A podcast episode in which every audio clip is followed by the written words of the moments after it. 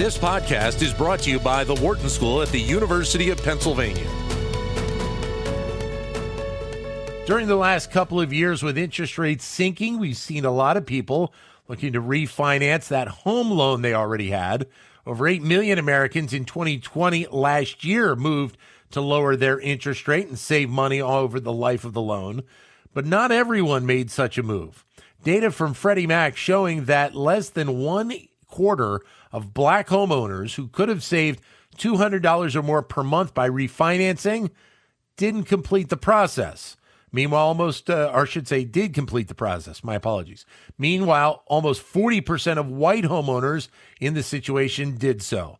Ben Keys is an associate professor of real estate at the Wharton School, and he joins us to take a look at this. Hi, Ben. How are you?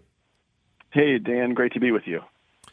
Uh, so interesting data here uh, that has come out, and I guess let's get your thoughts in general about why potentially we saw a lower percentage of black homeowners look to refinance.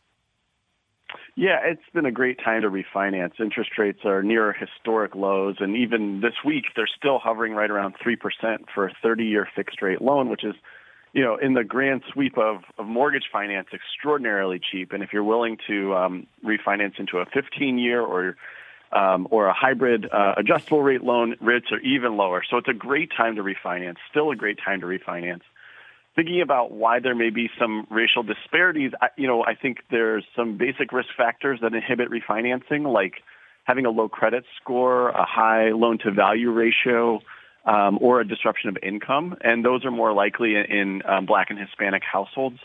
Um, you know, the unemployment rate still remains nearly 10% um, for African Americans in the U.S. Um, coming out of COVID. Um, I think there may be some other factors as well, but I think as a starting point, just thinking about those those main risk factors seem to be big drivers. Well, certainly when you think about, you know, the people that were hit hardest by the pandemic, you have to look at, at people of color. So that alone would be a big challenge in itself right now, uh, as you said, with that unemployment rate being uh, into double digits.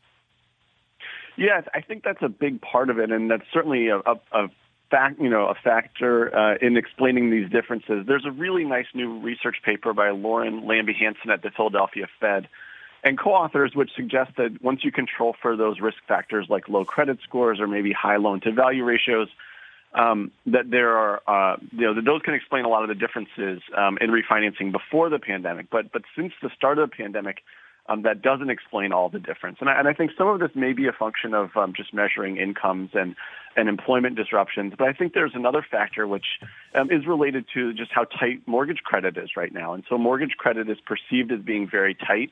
Um, yeah. It's it can be a hard time to get a loan, and there are a lot of hoops to jump through when you're refinancing uh, a mortgage. You have to um, pay some upfront costs and fees. You may have to get title insurance again, which is a whole other conversation for another time.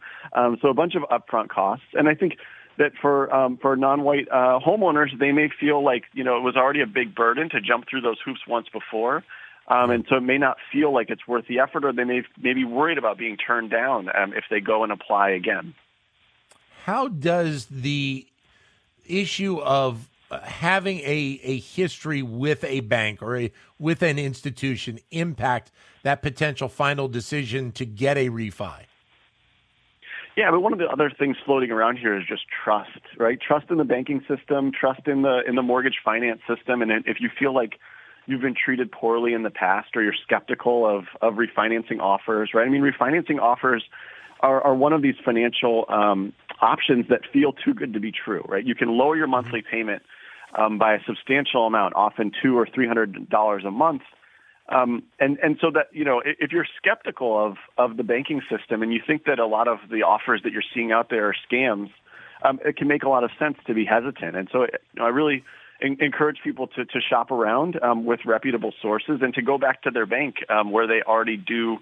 Um, some of their other banking, so where they already have a bank account, banking account, checking account, um, a credit card, um, and talk to them about refinancing because some of the issue is is about trust and, and making sure that the offers that you're you're getting are are are, are really on the level and, and aren't in fact too good to be true. And Fannie and Freddie do have programs to try and help this process out, correct?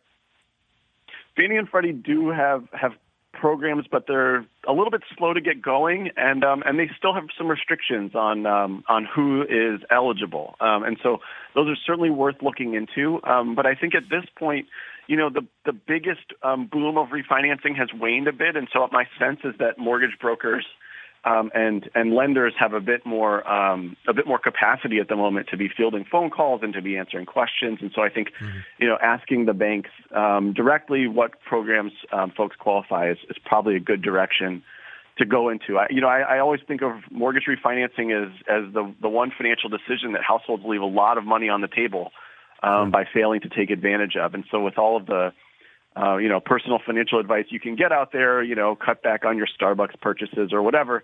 I mean, those are just, you know, a drop in the bucket compared to um, locking in a long-term low mortgage rate um, for your home.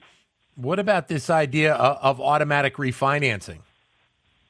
Well, I think you know all these frictions that I've mentioned, right? So you have to requalify for you know the home that you're already in and you're already making the payments, um, but all of a sudden you have to requalify for a mortgage. Um, yeah. It feels very artificial because you know what you're trying to do is lower your risk, right? And lowering your monthly payments, you're saying, well, I can already make my payments today, so of course I can make um, even lower payments. And so you know it, it would be interesting to see some experimental um, programs that um, that innovated a bit with uh, with automatic refinancing. And um, you know this you know right now what you have is is a system that's set up um, so that there are some big barriers to refinancing. There's informational frictions. You need to get information about what's my existing rate, what rates are available in the market. Um, then there's this active, um, you know, active uh, participation on the part of the mortgage borrower who needs to go out and um, and do the shopping, find the best rate, fill out the paperwork, get the home reappraised, get their credit checked, document their income.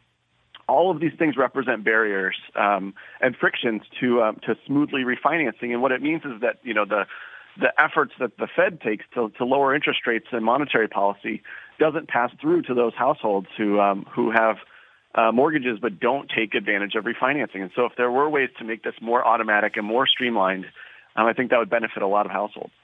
You mentioned something I wanted to bring up anyway: the appraisal issue, because people forget. I think at times that when you go in for the refi, you have to get the reappraisal done as well.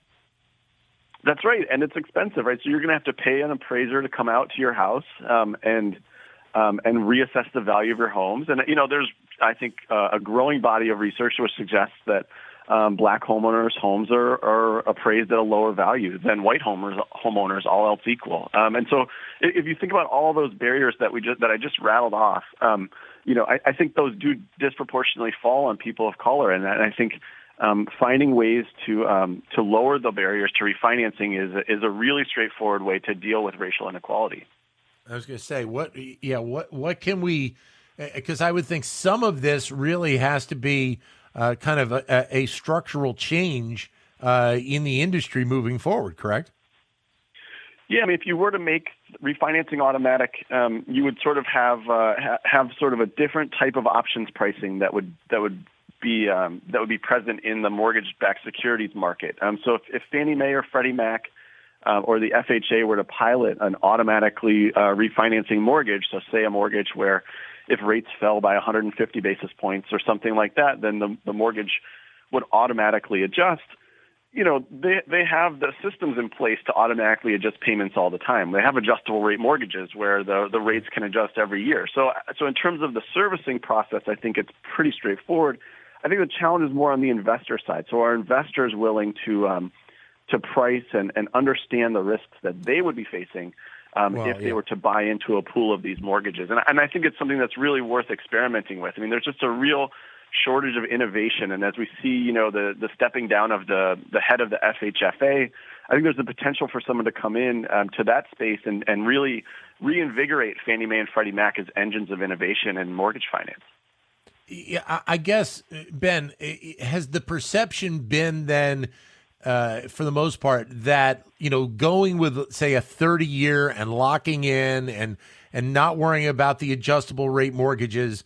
That's the safer option. People are more worried about the adjustables going higher than obviously we've seen over the last year and a half, where the rates have obviously have sunk quite a bit.